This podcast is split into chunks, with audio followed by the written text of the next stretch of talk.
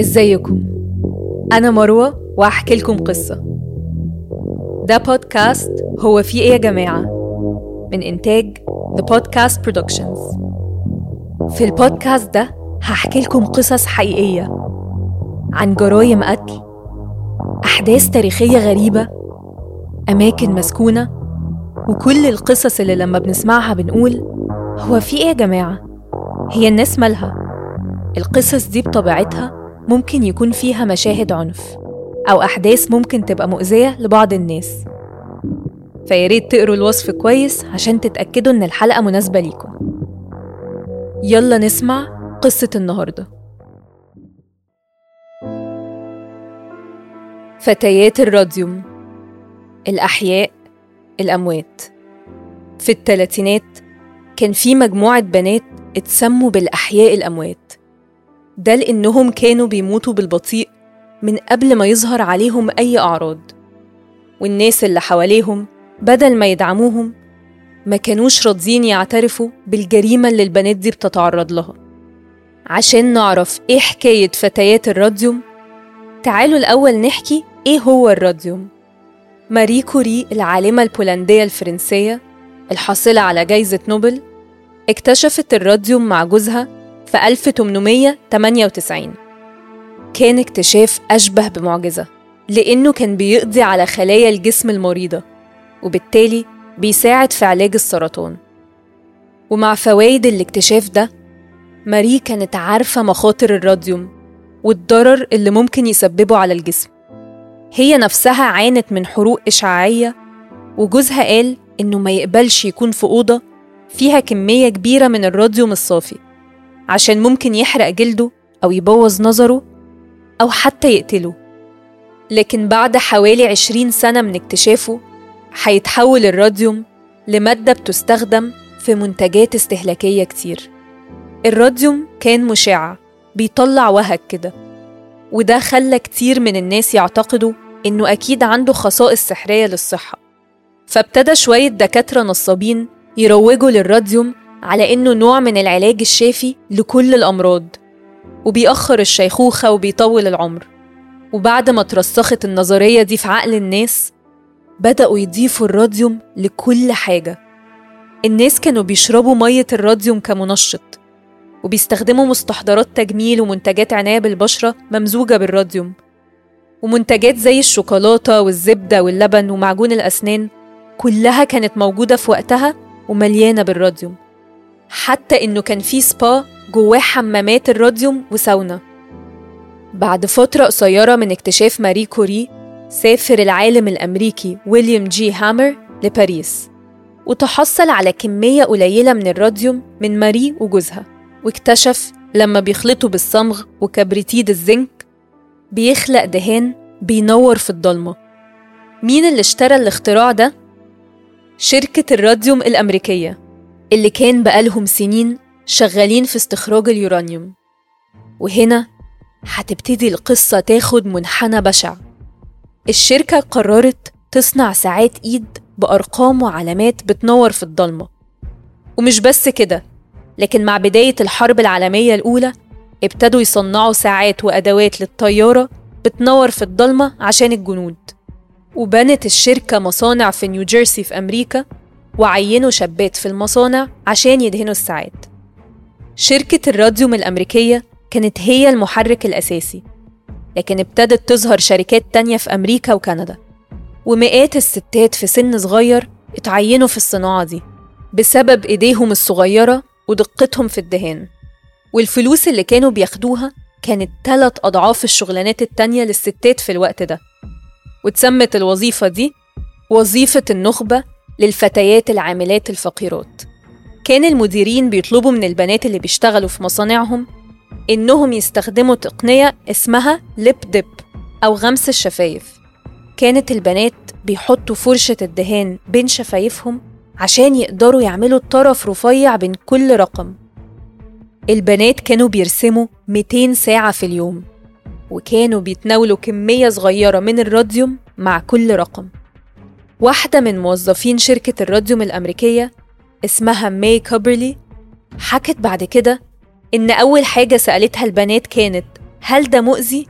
فرد المدير إن ده مش خطير وإن مفيش حاجة مقلقة مع الوقت ابتدى شكل البنات يتغير وتلقبوا بالبنات الأشباح لأنه لما كانوا بيخلصوا شغلهم ويجوا مروحين كانوا بيتوهجوا في الضلمة بسبب الراديوم وده كمان كان جزء من جاذبية الشغلانة لأن البنات دي كان قصادها كمية متاحة من الراديوم فكتير منهم كانوا بيلبسوا أجمل فساتينهم عشان يروحوا الشغل ويستفيدوا من إشعاع الراديوم وكانوا بيحطوه على هدومهم وضوافرهم وأسنانهم وحتى جسمهم. سيسل درينكر وهو عالم فسيولوجي من جامعة هارفارد حقق في المصانع دي فيما بعد وقالت إن البنات شعرهم ووشهم وإيديهم وظهرهم وحتى فساتينهم وملابسهم الداخلية كانوا كلهم بينوروا. واحدة من البنات لقوا بقع مضيئة على رجلها وواحدة تانية على كل ظهرها. فالبنات كانوا بيتوهجوا زي الأشباح في طريقهم للبيت بعد الشغل. من غير ما يعرفوا إن الوهج ده بيقتلهم بالبطيء. كان الراديوم اللي في جسمهم بدأ ياكل في عظمهم ويصدر إشعاع مستمر وابتدوا يعانوا من أعراض مؤلمة وخطيرة. العلماء كانوا عارفين التأثيرات الخطيرة للمادة. بس شركات زي شركة الراديوم الأمريكية أصرت إن الفوايد بتفوق المخاطر. المصانع كانت بتوفر للعمال الرجالة حواجز من الرصاص وملقاط للتعامل مع الراديوم في المعامل. لكن للأسف الموظفات اللي كانوا شغالين في المصانع ما تزودوش بنفس الحماية وكان بيتقال لهم إنهم مش في خطر. عدت سنين وآلاف المنتجات اطلت بالراديوم وخلصت الحرب وابتدت المشاكل تظهر. واحدة واحدة العاملات في المصانع ابتدوا يمرضوا. لما ابتدت سنة 1920 مئات من الستات اللي اشتغلوا ورسموا ساعات في آخر كام سنة بدأوا يلاحظوا وجع في أسنانهم وعظمهم. كتير منهم كانوا بيروحوا لدكتور الأسنان بشكل منتظم وكانوا بيفقدوا أسنانهم مع كل مراجعة. كانوا دايما مرهقين وبيتألموا وفي بعض الحالات اتضح إن عظمهم كان مخروم وتحول لخلية عظم هشة. وبالرغم من ده ما كانوش عارفين يقنعوا حد يتعامل مع مرضهم بجدية. أميليا مالي ماجيا كانت واحدة من أول فتيات الراديوم اللي تعرضوا للضرر الجسدي من الإشعاع. كانت شغالة في مصنع الراديوم الأمريكي في نيو جيرسي. أميليا جالها وجع في أسنانها فراحت تشيلها. بعدها بوقت قصير راحت تاني عشان تشيل سنة تانية وابتدى يجيلها قرح مؤلمة بصديد مكان سنانها. المرض ابتدى ينتشر في بقها وأجزاء تانية من جسمها. وفضل يتدهور لحد لما ما بقتش قادرة تمشي. الدكتور تجاهل الألم وشخصها بروماتيزم وكتب لها أسبرين. بعد وقت قليل جدا كان فكها السفلي وسقف بقها وجزء من عظم ودنها اتحولوا لخراج واحد كبير. في المرحلة دي لما دكتور الأسنان زق عظم فكها كده برفق الفك اتكسر في إيده وتم إزالة فكها من غير عملية جراحية. لكن ببساطة عن طريق إنه مسك الفك بإيده ورفعه لبره بعد أيام الفك السفلي اتشال بنفس الطريقة. وبعد أربع شهور في سبتمبر 1922 اتوفت أميليا. في سن 24 سنة بسبب نزيف داخلي كبير. محدش ربط مرضها بشغلها في شركة الراديوم الأمريكية. والدكاترة عشان معرفوش يحددوا سبب وفاتها سجلوا السبب الإصابة بمرض السيفلس أو الزهري وهو عدوى جنسية. وده استخدم ضدها في المحكمة فيما بعد. لكن أميليا ما كانتش الحالة الوحيدة اللي هتموت من الراديوم بالشكل البشع ده. لمدة سنتين بعد موتها ومع إصابة بنات تانية بأمراض مشابهة فضلت شركة الراديوم الأمريكية تنفي أي صلة بين الراديوم والأمراض اللي تعرض لها الستات. وصمموا إن دي مجرد إشاعات وبلبلة. على سنة 1927 اتوفت أكتر من 50 ست شغالين في مصانع راديوم ظهر عليهم أعراض بشعة زي كسر العظم وتساقط الأسنان وانهيار العمود الفقري وفي منهم جالهم أورام سرطانية في العظم. بدأ عظمهم يشع نور وده تسبب في إن جسمهم يبقى بينور من جوه. قبلها بسنتين في سنة 1925 بعد وفاة واحد من الموظفين الذكور تم تعيين عالم الأمراض الدكتور هاريسون مارتلاند للتحقيق في الصلة بين الوفيات ودهان الساعات. اكتشف مارتلاند إن الراديوم اترسب في عظم الستات وأثبت إن الراديوم هو المسؤول عن تسمم عاملات المصانع. طبعا رئيس شركة الراديوم الأمريكية نفى نتائج الدراسة وقال إن العاملات مجرد عاوزين ياخدوا فلوس على حساب الشركة وطلب إجراء دراسات جديدة نشرت نتيجة عكسية وكذب نتائج الدراسات الأصلية لوزارة العمل اللي كانت بتحقق في الشركة وموظفيها اللي عمالين يعيوا بشكل متزايد. هنا هحكي لكم على بنت تانية من فتيات الراديوم وهي جريس فراير من نيوجيرسي جريس عمودها الفقري اتكسر بسبب الراديوم وده اضطرها تلبس دعامة ظهر فولاذية. فضلت تدور على محامين لكن كانت بتترفض منهم لأنهم كانوا يا إما مش بيصدقوها أو بيخافوا يحاربوا شركة كبيرة.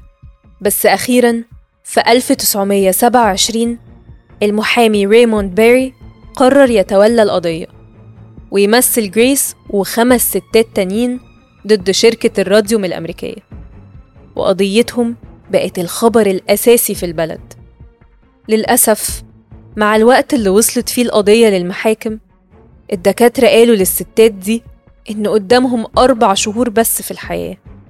بمساعدة المحامي ريموند رفعوا دعوى قضائية عن أضرار بقيمة 250 ألف دولار. ولكن وصلوا لتسوية في النهاية خارج المحكمة 10,000 دولار لكل واحدة فيهم ب 600 دولار سنويا. ولا واحدة من الستات عاشوا أكتر من سنتين بعد التسوية. لكن إصرارهم إنهم يرفعوا القضية زود الوعي بآثار تسمم الراديوم. وده ألهم عاملات كتير إنهم يحاربوا علشان حقهم. الخبر وصل لولاية إلينوي. الستات اللي شغالين في المصانع هناك قلقوا الشركة اللي كانوا شغالين فيها راديوم دايل عملت نفس اللي عملته شركة الراديوم الأمريكية في نيوجيرسي. أنكروا المسؤولية وكسبوا في نتائج التحاليل الطبية اللي عملوها في الشركة اللي أثبتت إن موظفينهم كان بيظهر عليهم أعراض تسمم راديوم واضحة. لكن راديوم دايل زودوها لدرجة إن مسؤولين الشركة تدخلوا في عمليات تشريح جثث موظفينهم وسرقوا عظمهم المصاب بالراديوم في محاولة لتغطية الحقيقة. الستات اللي في ألينوي بدأوا يناضلوا في سبيل قضيتهم في منتصف الثلاثينات. ده كان في فترة ال Great Depression أو الكساد الكبير في أمريكا واللي اتدهور فيه الاقتصاد بشكل كبير. فكتير من الناس وقفوا ضد الستات دي إنهم بيحاربوا واحدة من الشركات القليلة اللي باقية اللي تابعة للدولة. في الفترة دي كاثرين وولف دونهو واحدة من العاملات كان عندها ورم على الفخذ وسنانها وقعت وكانت بتشيل حتت من فكها بإيديها وأكتر من واحدة من زميلاتها ماتوا.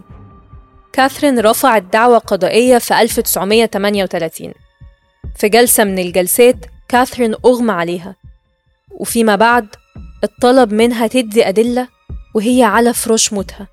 كاثرين رفعت دعوى قضائية في 1938 في جلسة من الجلسات كاثرين أغمى عليها. وفيما بعد اتطلب منها تدي أدلة وهي على فراش موتها. في النهاية فازت كاثرين بالقضية. شركة راديوم دايل رفعت استئنافات كتير. وكاثرين عاشت لحد ما سمعت إن أول استئناف قدام اللجنة تم رفضه بالإجماع. وماتت في يوليو 1938 بعد يوم من رفع الشركة استئنافها التاني. والمحكمة العليا في الولايات المتحدة رفضت سماع الاستئناف النهائي للشركة. كان في من الستات اللي عايشين قرب بداية الحرب العالمية التانية وافقوا يتعمل عليهم اختبارات عشان العلماء يكتشفوا أكتر عن مخاطر الراديو. وبفضلهم قدروا يكتشفوا المعلومات اللي حمت آلاف العمال كان ممكن يبقى ده مصيرهم. إنتاج الساعات بالراديوم استمر لحد 1968 بس قوانين السلامة اتحسنت كتير بفضل القضايا في نيو جيرسي وإلينوي. وبسبب الستات اللي دافعوا عن حقهم اتحطت معايير سلامة جديدة في الشغل عشان يحموا رسامين الساعات في المستقبل والموظفين اللي بيشتغلوا بالبلوتونيوم وهم بيصنعوا القنابل الذرية. القضية كانت واحدة من أول القضايا في البلد اللي فيها صاحب شغل اتحمل المسؤولية عن صحة موظفيه. وفي 1949 الكونجرس الأمريكي وافق على القانون اللي بيمنح العمال حق التعويض عن الأمراض المهنية.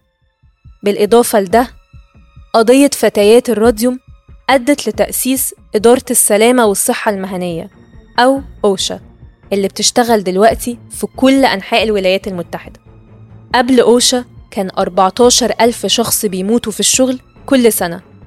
دلوقتي العدد بقى أقل من 4500 في النص الأول من القرن العشرين كتير من البنات والستات الأبرياء خسروا حياتهم وعانوا من أمراض مرعبة بسبب ممارسات العمل السيئة وسياسات الشغل وعشان عامة ما كانش فيه تصديق للستات.